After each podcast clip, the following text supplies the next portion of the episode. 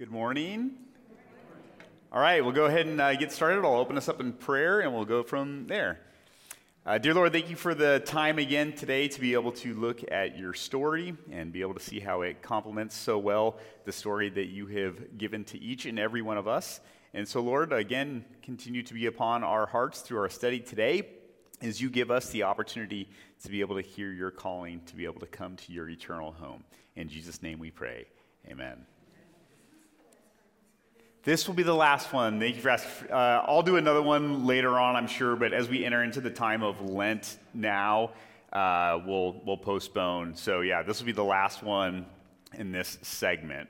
And I'll probably continue to do them like that in different blocks. Then that seems to, to work out well, I think, for people coming, and uh, just to be honest, for me as well. So, uh, today, uh, the study that we look at, again, based off of uh, the sermon that we have today, or that you will hear in just a little bit from now, it's a much smaller segment of time, chapter 19. It's actually only about uh, 22 years or so. So, a lot of the content we have today is more compressed than some of the other chapters that we look at that, you know, maybe many, many decades of content that are, are there. So some of the things you'll hear today are probably a little repetitive from our uh, sermon uh, today, but that's okay. It'll kind of uh, knock the point home. So, just briefly uh, to look at that time period, uh, we're right in the 500s now. So, about 538 BC is where chapter 19 starts, and it concludes at about 516 BC.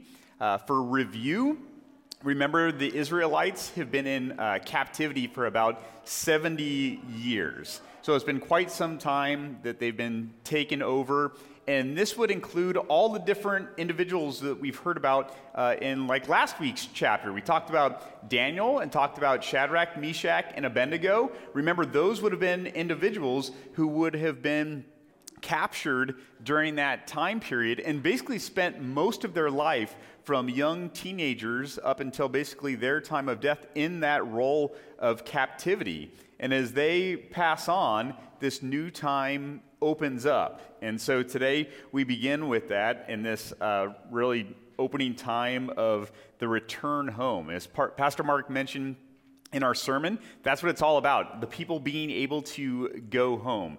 And so we start with chapter 19, uh, the very first sentence there, which is also uh, chapter 1, verse 1 of the book of Ezra, with God acting in the lives of his people.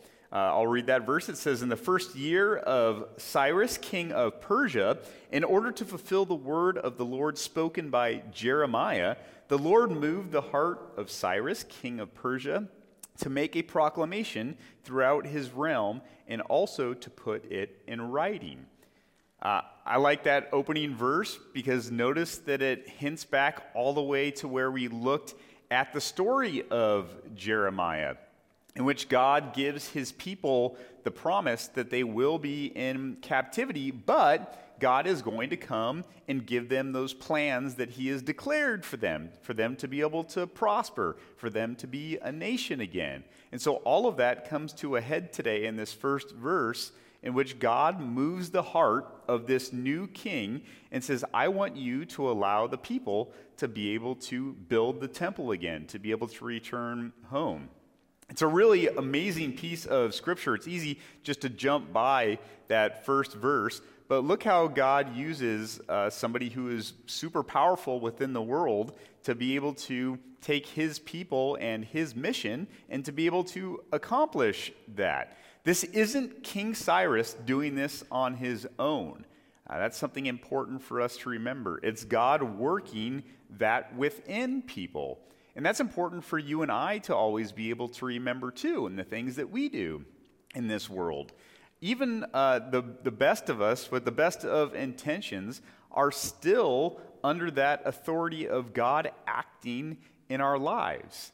Uh, when we serve our neighbor, when we share about who Jesus is in our lives, all of those things are God acting in us to be able to encourage us to be able to do that. That's not just me doing that or deciding I'm going to be this great disciple of the Lord. I am acting, but only upon God's calling.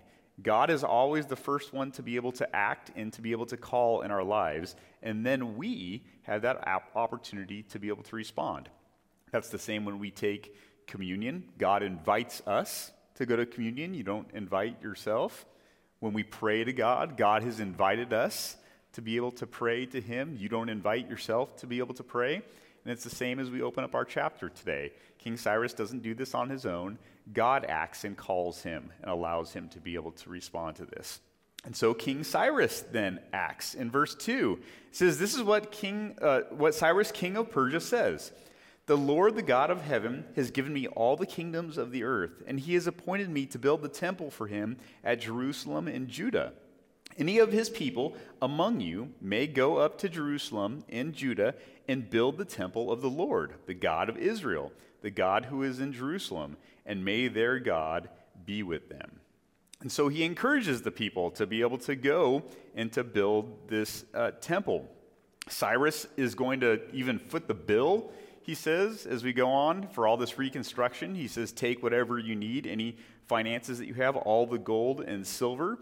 Uh, a lot of this, remember, is probably gold and silver that actually was ransacked from Jerusalem in the first place. Remember, when the temple is destroyed, it says that they plunder the whole thing, they take it back. So a lot of this is the returning, even, of God's resources unto him. Uh, the Jews didn't do anything uh, to be able to cause them to return to their homeland. It's all God that continues to be able to do this, inspiring these different uh, people. Remember, God's temple was destroyed. That was the story of uh, King Nebuchadnezzar that we, we talked about. That was like in 586 BC when all of that is broken down, and now we see this, this construction again. And so God has this passion for his temple to be constructed. And I put that as a question today. Why is that? Why does God have a passion for his temple to be able to be restored. So let's look at a couple different reasons today. Because remember, God allowed his temple to be torn down. He could have stopped that. He's God, he can do whatever he wants. But he allows it to be torn down, but he really wants it to be rebuilt. First of all, God has a passion to dwell among his people. Uh, this is a scripture passage from Zephaniah 3:17. The Lord your God is in your midst, a mighty one who will save. He will rejoice over you with gladness. He will quiet, he will quiet you by his love. He will exalt over you with loud singing. Uh, all throughout Scripture, of every one of these stories that we've looked at, God always wants to be with his people. It's the story from the very beginning when he's with Adam and Eve in the garden, and it says that God walks with them in the cool of the day, that he seeks to be able to be with them. And this is fun for us to be able to remember too, because every Sunday that we gather for our time of worship in God's house, in God's temple, it's the same thing that God yearns to be able to be with us. This is a special time to be able to come together and worship. And so that's one main reason why God wants this temple to be restored. Not that God can't gather with the people in the middle of the wilderness, we see that. Not that God can't gather with us any point in our daily lives outside of here. However, he does call us, remember, to honor the Sabbath day, to keep it holy, to be able to be in a special time, a special place where we can focus on God. And that's important that we, as a people, throughout all time, have always had a place and a time to be able to focus on God in the time where God especially meets with us. And the temple really is like this picture of God's uh, passion for us as his, as his people. So, the second reason the temple uh, was important is because there's a, a problem that God has to address. The problem that God faces is that he is 100% holy and that we, as his people, or the Jews as the people in chapter 19, are not. Obviously, they are, they are sinful people. And there is that sin that separates man from God. And so this leads to God's solution, which is uh, point number two there. The second reason is that the temple is this piece of God's solution to sin.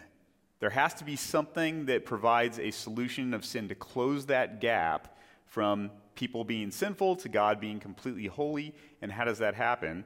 Well, that happened in the temple. In Hebrews chapter 9, we read, uh, The blood of goats and bulls and the ashes of the heifer sprinkled on those who are ceremonially unclean to sanctify them or to make them holy, so that they are outwardly clean.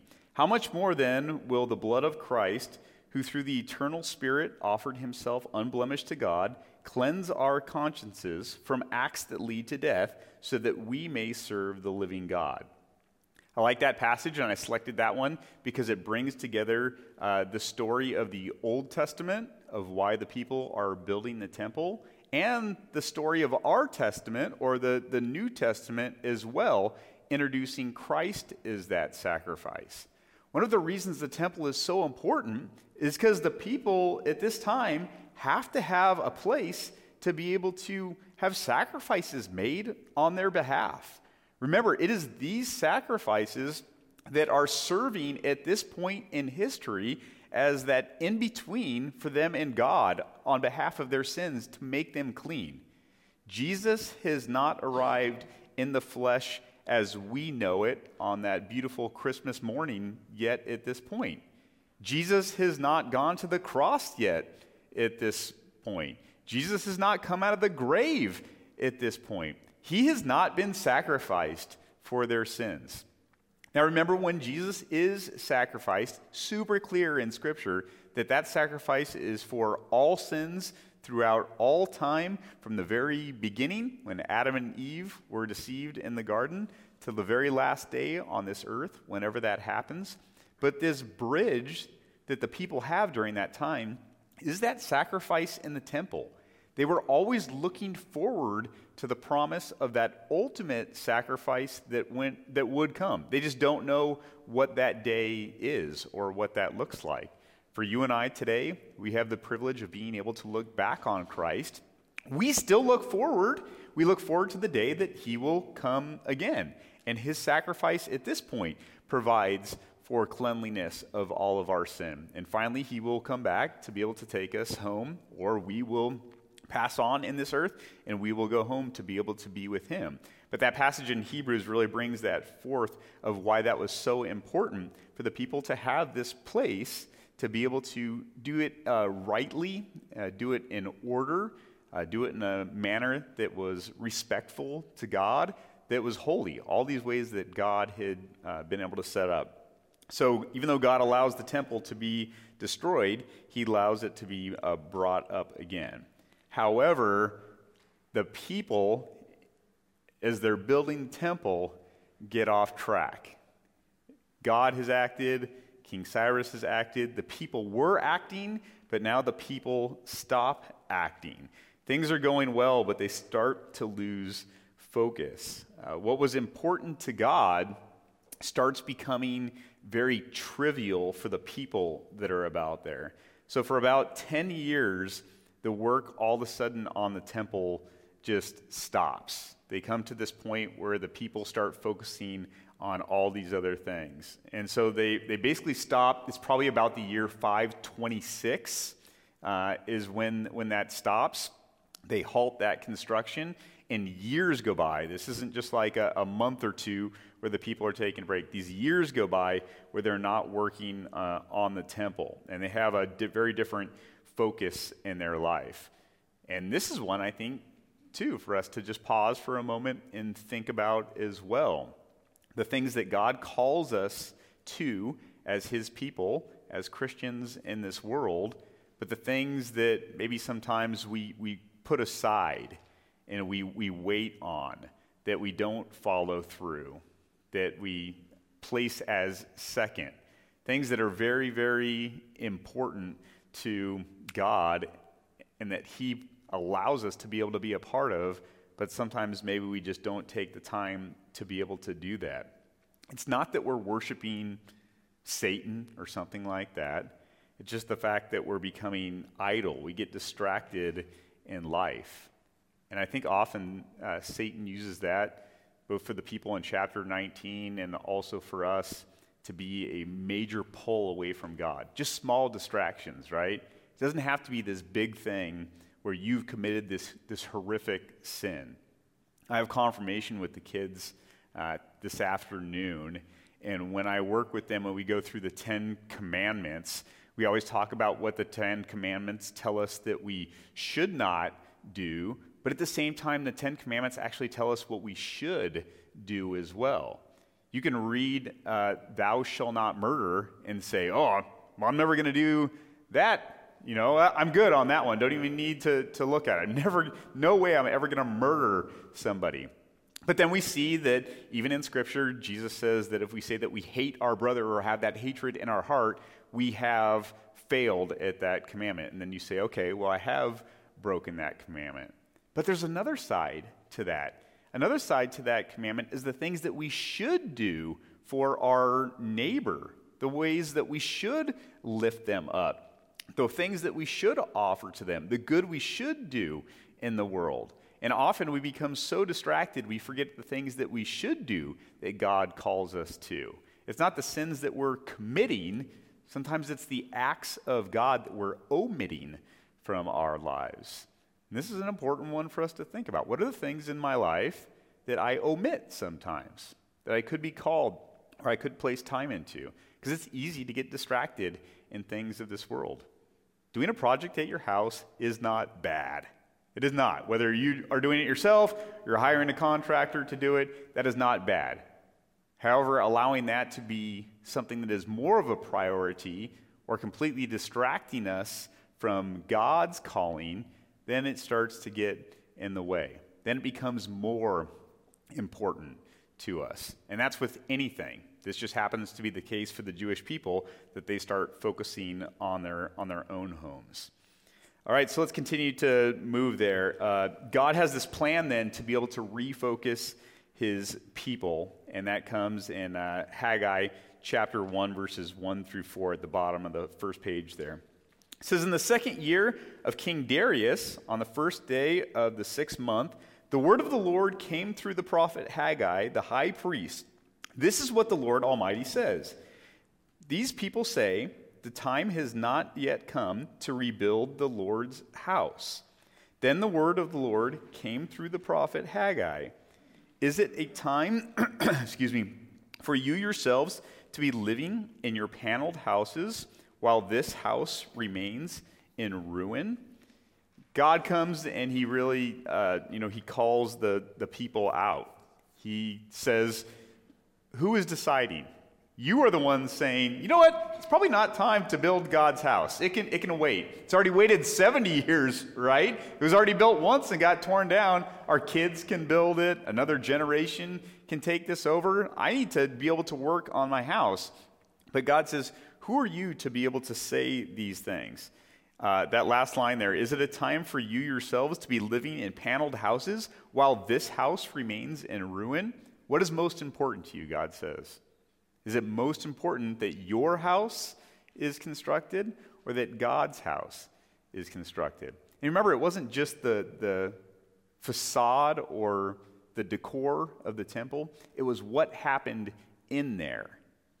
The sacrifice for their sins. What's more important, the sacrifice for your sins or that your house gets built? Again, back to our story. What's more important? the sacrifice that Jesus has made on our behalf, or the other things in this world that we go after. So God speaks through this prophet Haggai, and he goes on to explain uh, a few different things to the people.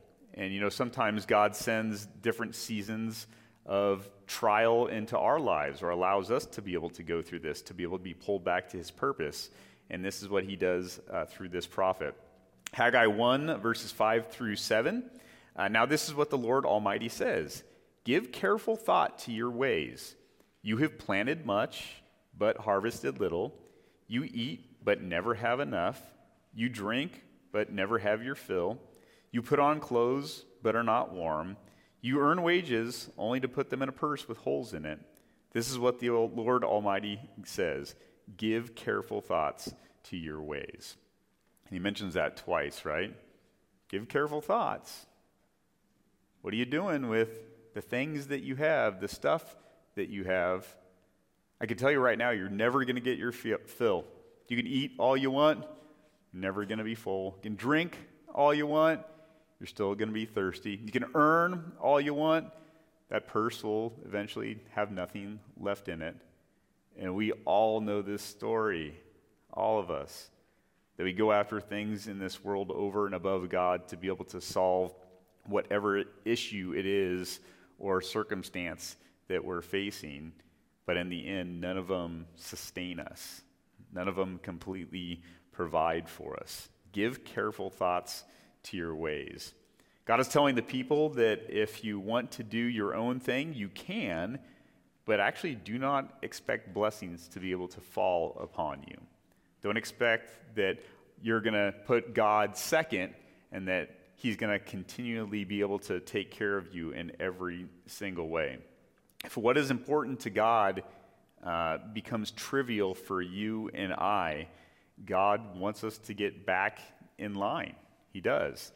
And this is just one of the penalties of sin within our world that we face these things all the time the, the temptations, the trip ups. And today, still in our world, you and I face all of these things, all of the different problems that come from sin. And so Haggai continues. He says, Go up to the mountains and bring down timber and build my house so that I may take pleasure in it and be honored, says the Lord. You expect much, but see, it turned out to be little. What you brought home, I blew away. Why, declares the Lord Almighty?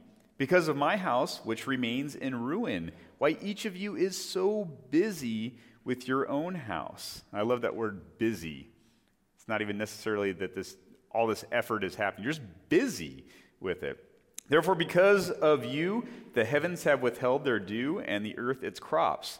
I called for a drought on the fields and the mountains, on the grain, the new wine, the olive oil, and everything else the ground produces, on people and livestock, and on all the labor of your hands.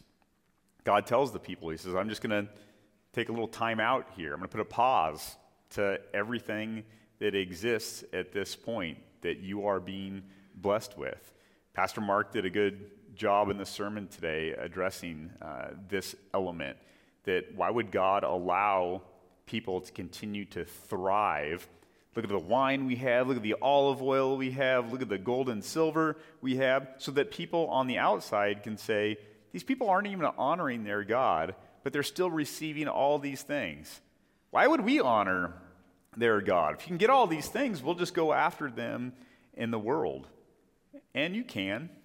But God, remember, tells us that even when you do go after those things, when you receive that harvest, when you receive that fill, it is never going to sustain you.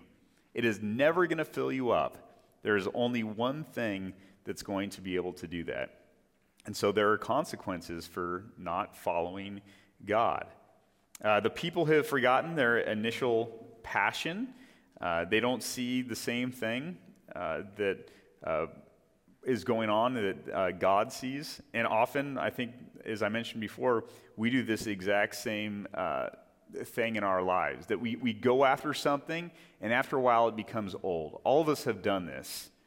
Uh, maybe you have the best of intentions, it's even to better yourself. And if you don't commit to it, it begins to fade. I have some family members uh, that I went over to their home. They were so excited they got these new uh, Peloton bikes. And uh, they had them there set up their house, kind of looking out the, the window. And they're saying, This is the year. We're going we're gonna get back in shape. We're going to be com- you know, uh, committed to our fitness. And I said, Good for you. That's, that's wonderful. I went back to their house and uh, they were using the bikes as like clothes hangers. They had, they had clothes hanging, I mean, all over these things. One of them looked like a drying rack, and the other one looked like the ironing station. I said, What happened? Uh, oh, we haven't been so good about that. You know, sometimes we have these, these really good intentions in our mind for Lord. You know, Lord, I'm going to get back in shape with you. You know, I'm going to commit to you. And then, then other things come into our lives, maybe just daily things. The laundry of your life that always has to be done, and it's not a bad thing, it needs to be taken care of. But when that laundry moves from the, the laundry room and that busyness overflows into your master bedroom and starts covering the commitments that you, you had that were so important until they just don't become important anymore. This is what happens with the people of Israel, with the, the Jewish people. And as we know, it's the same thing that happens uh, to us. The people had forgotten their initial passion. Uh, and so, as a result of this testing, that God kind of takes all this stuff away to wrap this up, uh, the people do come back to God and they recognize that. Just as we should recognize, I need to be able to get on this piece of equipment and use it for what it's intended for. They come back to the temple and say, you know what? We need to use the things that God has given to us, all these elements, uh, our talents, and we need to build up God's house as He has called us to. And sure enough, the people get on track. They get fulfilled again with God's purpose. And on March 12th of 516 BC, the temple is complete. They build it up again. It's not as uh, maybe glamorous as the temple that was once created that Solomon had, but God isn't necessarily about all this glam. He's about where the people have this place to meet. It's clean, it's orderly, and it has a purpose.